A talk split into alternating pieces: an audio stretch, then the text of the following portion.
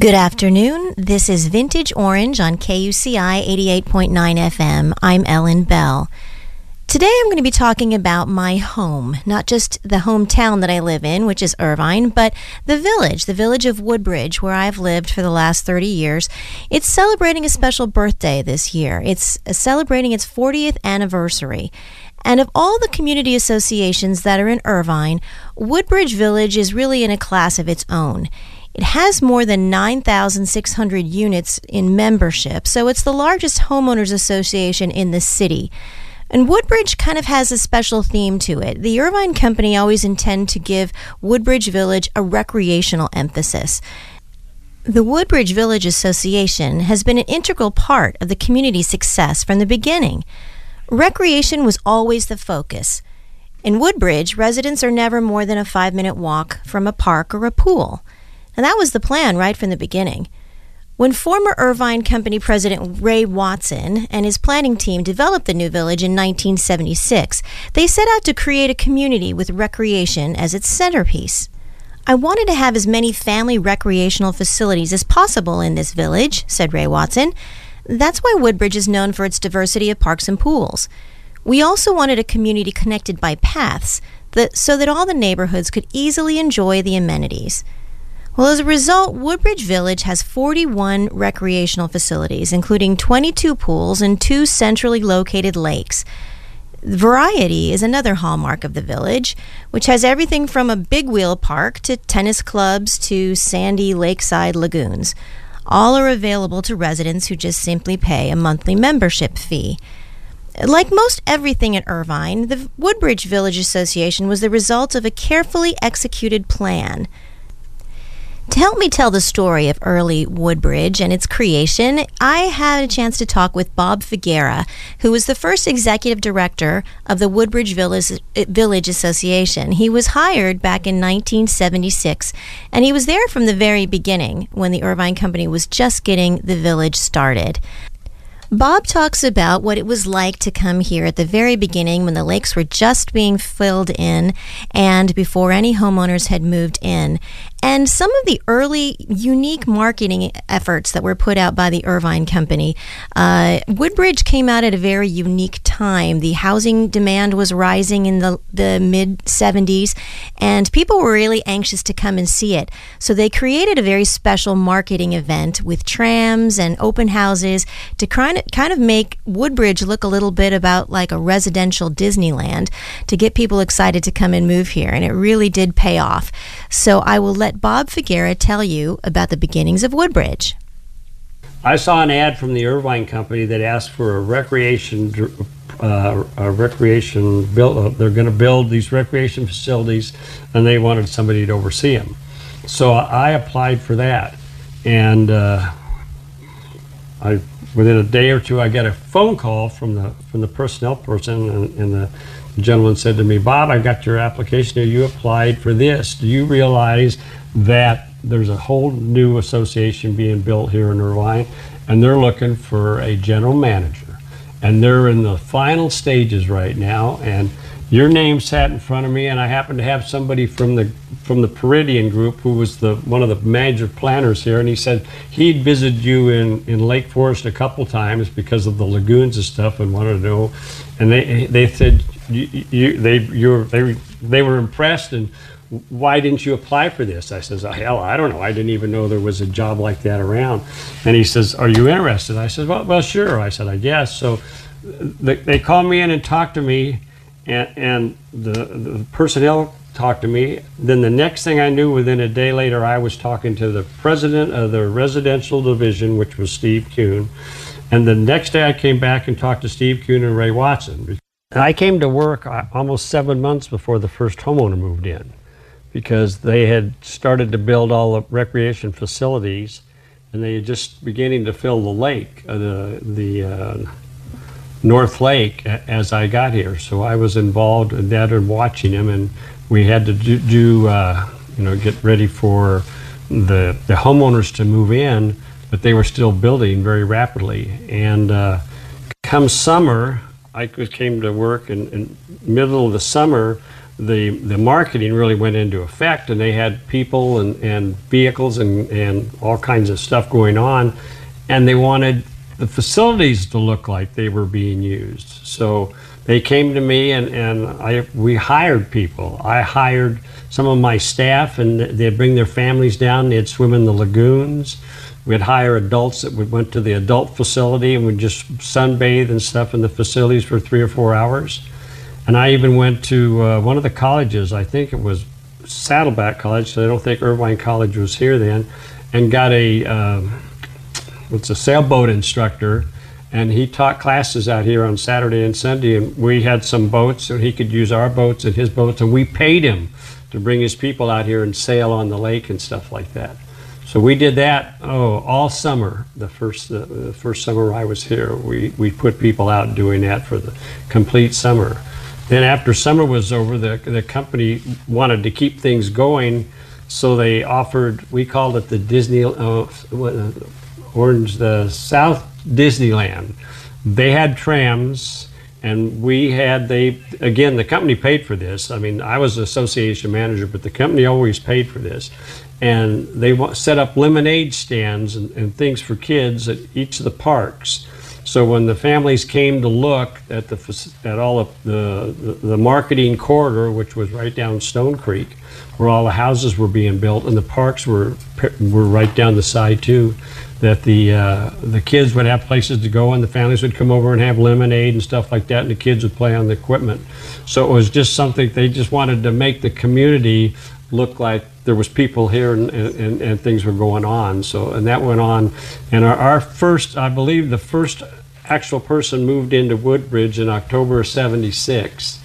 And the gentleman's name was Bob Orton. I'll never forget, because he was the first move-in at Culverdale across the street, and he wanted to be the first move-in at Woodbridge, and he moved in before even the gas was turned on, but he was in his house, so he could say he was the first one.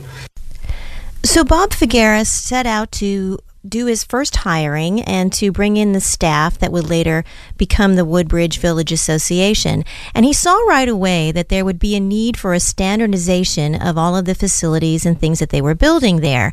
So he talks about how it was very important in those early days to have a working relationship with the Irvine Company, who was very much involved in the day-to-day planning and building of the village of Woodbridge. When I first came in, my office was across the street of Culver Drive in the construction trailer, and I was there in the construction trailer, and the company said, they took me into the company, which controlled the board of directors. We had a board meeting and said, Bob, you need to go out and set up payroll accounts. You need to go out and get yourself an office. You need to hire landscape maintenance contractors. You need to get maintenance, and you need to get going, because we're going to start turning this stuff over to you. And so I came in by myself, and the first person that I hired was kind of a secretary bookkeeper, because somebody had to keep track of the hours and the stuff of the people we were going to get going. And then I hired maintenance, two maintenance people.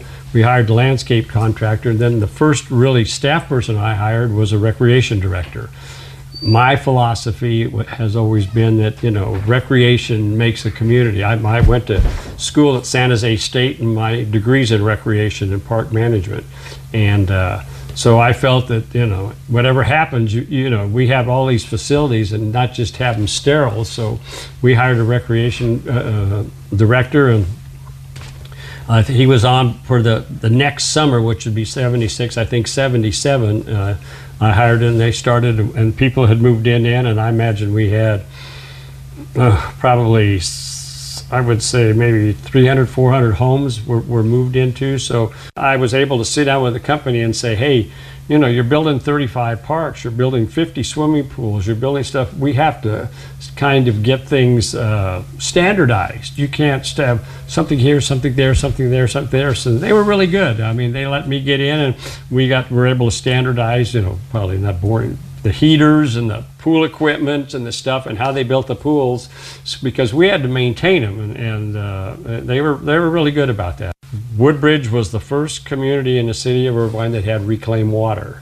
So we dealt with reclaimed water our whole time, and there was a lot of restriction put on us at first, because we couldn't use it only at certain times. You could only water from 11 o'clock at night to like 4 in the morning, because they didn't want people around it and stuff like that. Well, reclaimed water's changed in the last 35, 40 years. I mean, but we were the first community to use it, and it really helped. The village of Woodbridge was innovative and groundbreaking in many ways, but one of the very unique concepts that the Irvine Company wanted to try there was something that they called a fine-grain mix of residential development. In other words, what Ray Watson and the other planners wanted to accomplish was not to have all of the different housing products separated by type. For instance, they didn't want to have all the single-family homes grouped together, the apartments grouped together, the condos grouped together. They wanted more of a blend of housing at Woodbridge, and they've had the idea that this would provide more of a democratic feel where everybody living in the community would have an equal sense of where they lived, as opposed to a separated sense where people in houses lived here and people in apartments lived here, and vice versa. So they came up with this fine grain mix, which I kind of think is like a bouquet of flowers. So when you come to Woodbridge today, you'll see that there are pockets and neighborhoods where a few streets will be single-family homes, right next to a few streets of apartments, which is right next to a few streets of condos and townhomes and so forth. And it's this way, all kind of mixed together.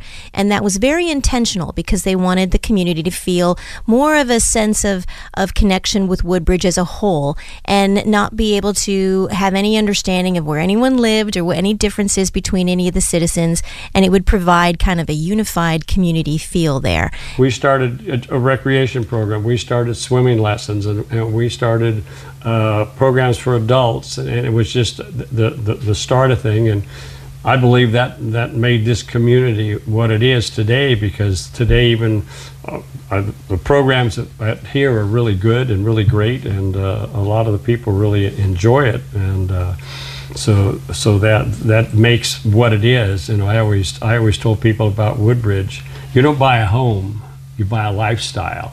And if you don't like that lifestyle, and that lifestyle, besides having fun and swimming pools and stuff like that, does have, you can't do certain things. I mean, you can't paint your house red, white, and blue, and you can't add on to your house. You can't leave your car, jack it up in your driveway. So you have to realize that there's a give and take. Homes sold originally here, if I remember right, you could have bought a kind of a condo that has a living room, dining room, and a kitchen downstairs with a bathroom, and upstairs 2 bedrooms and a bathroom. Those were $20,000, $24,000. Then they were selling homes on the lakes for $250,000. So, and they're only within within half a mile of each other. So we had a whole blend of different type of people come in here. And when I first came here, and I know they were really concerned about that mix of people. Is it going to work? What are you going to see with the schools, and what are you going to see with the parks? And from everything that I could tell you, nobody knows. Nobody knows. Nobody ever asked how much money you got. And this whole community just blended together. The kids play.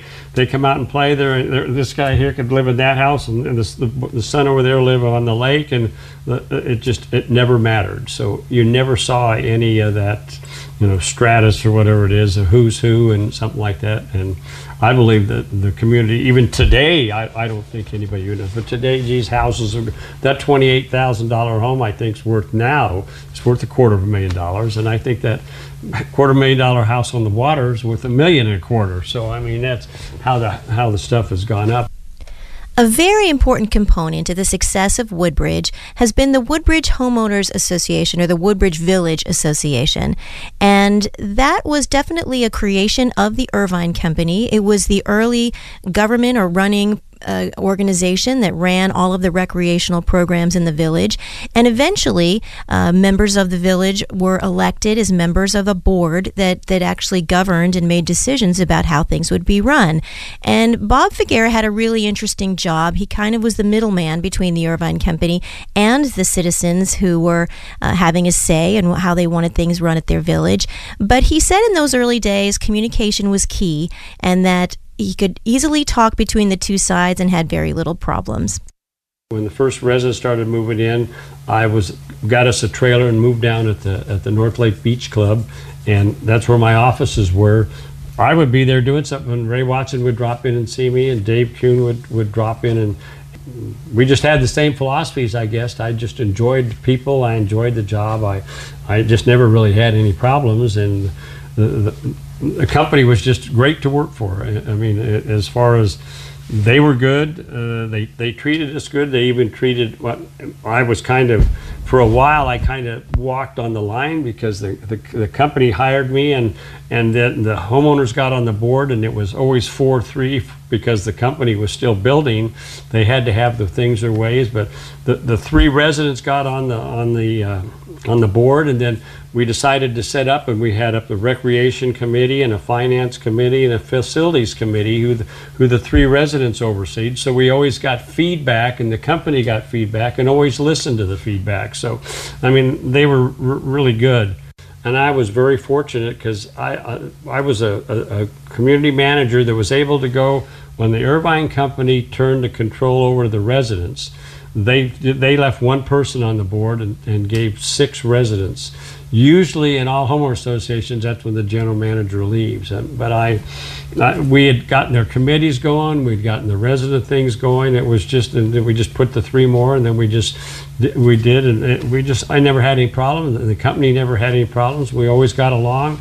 You know, we had disagreements, and I could get rid of the residents and say, you know, yeah, this route, you know, you're right about some things. However, then I could go to the company. I was kind of the middleman there and say, hey, you know, you guys are you're getting a little down here. There's a little flames going on. Maybe you ought to do something. Okay, Bob, you're right. You're right. So we go down and we kept that. We never really had any, you know, major flare-ups and things. Another great successful partnership in the village of Woodbridge over the years has been the association between the Woodbridge Village Association and the Irvine Unified School District. In Woodbridge, a lot of the parks and ball fields and things like that are shared access between the village association and the school district. And so what that means is that some of the school parks are not necessarily just chained off and kept only for school use. They're shared, and sometimes on the weekends then the public has access to some of these parks and facilities, and it really works out well for people who live in Woodbridge. And it also works out well because the village association and the school district share the responsibility of maintaining those facilities. So it adds to a really cooperative community association.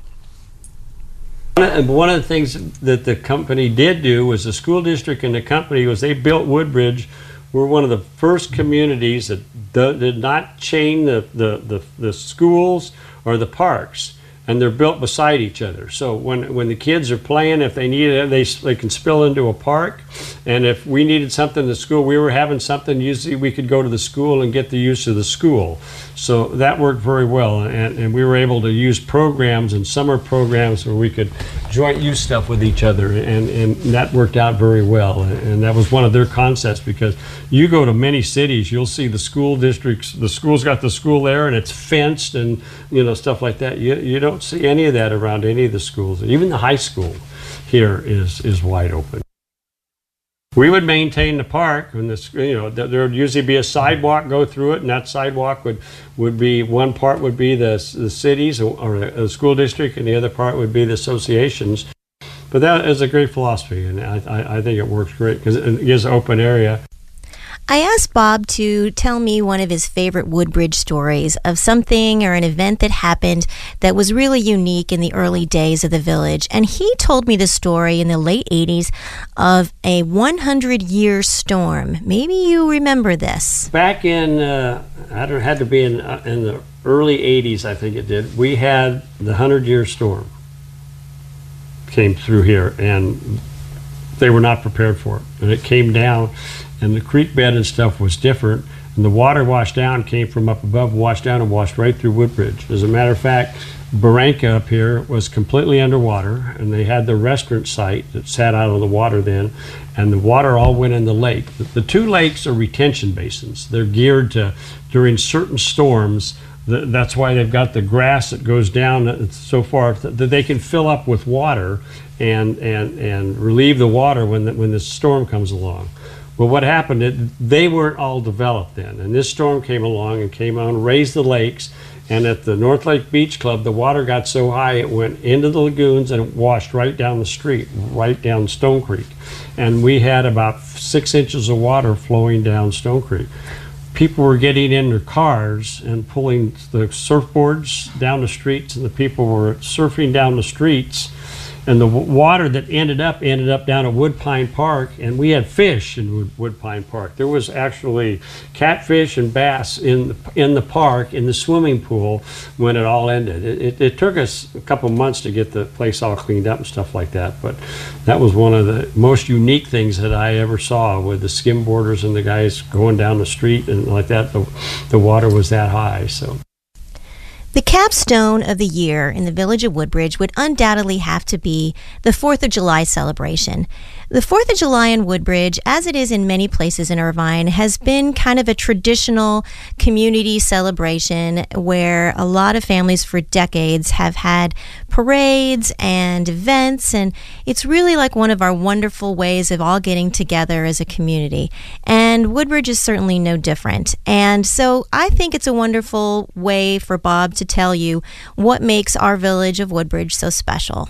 It's mayhem today. I mean, it is what is. There are thousands of kids that you know that now decorate their bike, and we even have floats, and they have floats, and we give awards for floats.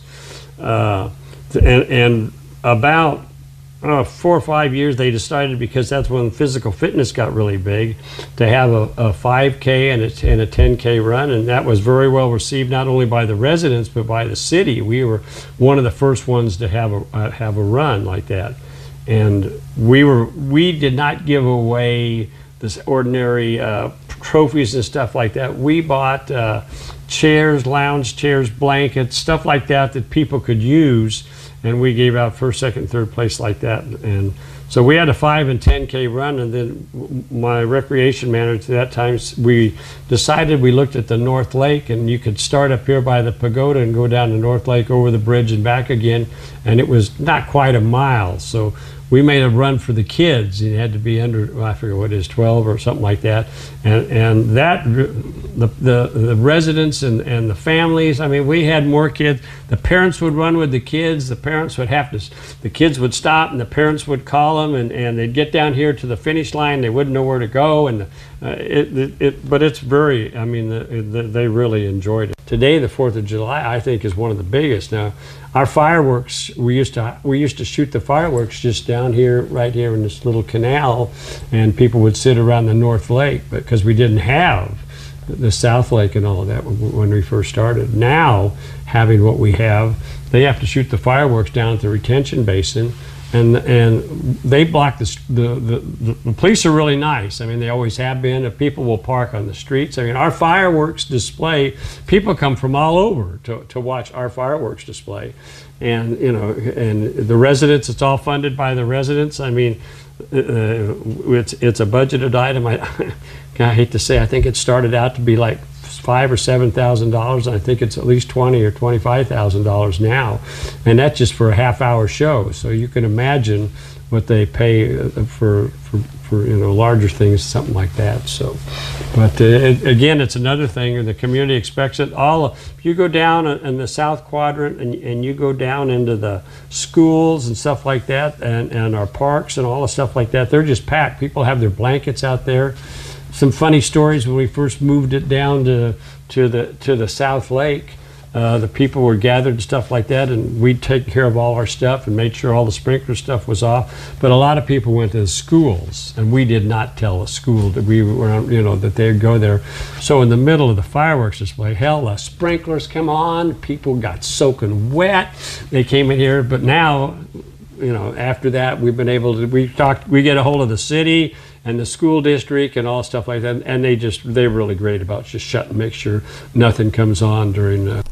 As you can see, I'm a little bit biased about my home village, the village of Woodbridge, and I'd like to thank Bob Figueroa for sharing some of his memories and the stories that only he can tell of those early days in our association. And so thank you very much, Bob, and I will let Bob Figueroa conclude our discussion on this 40th anniversary celebration with his final words about Woodbridge.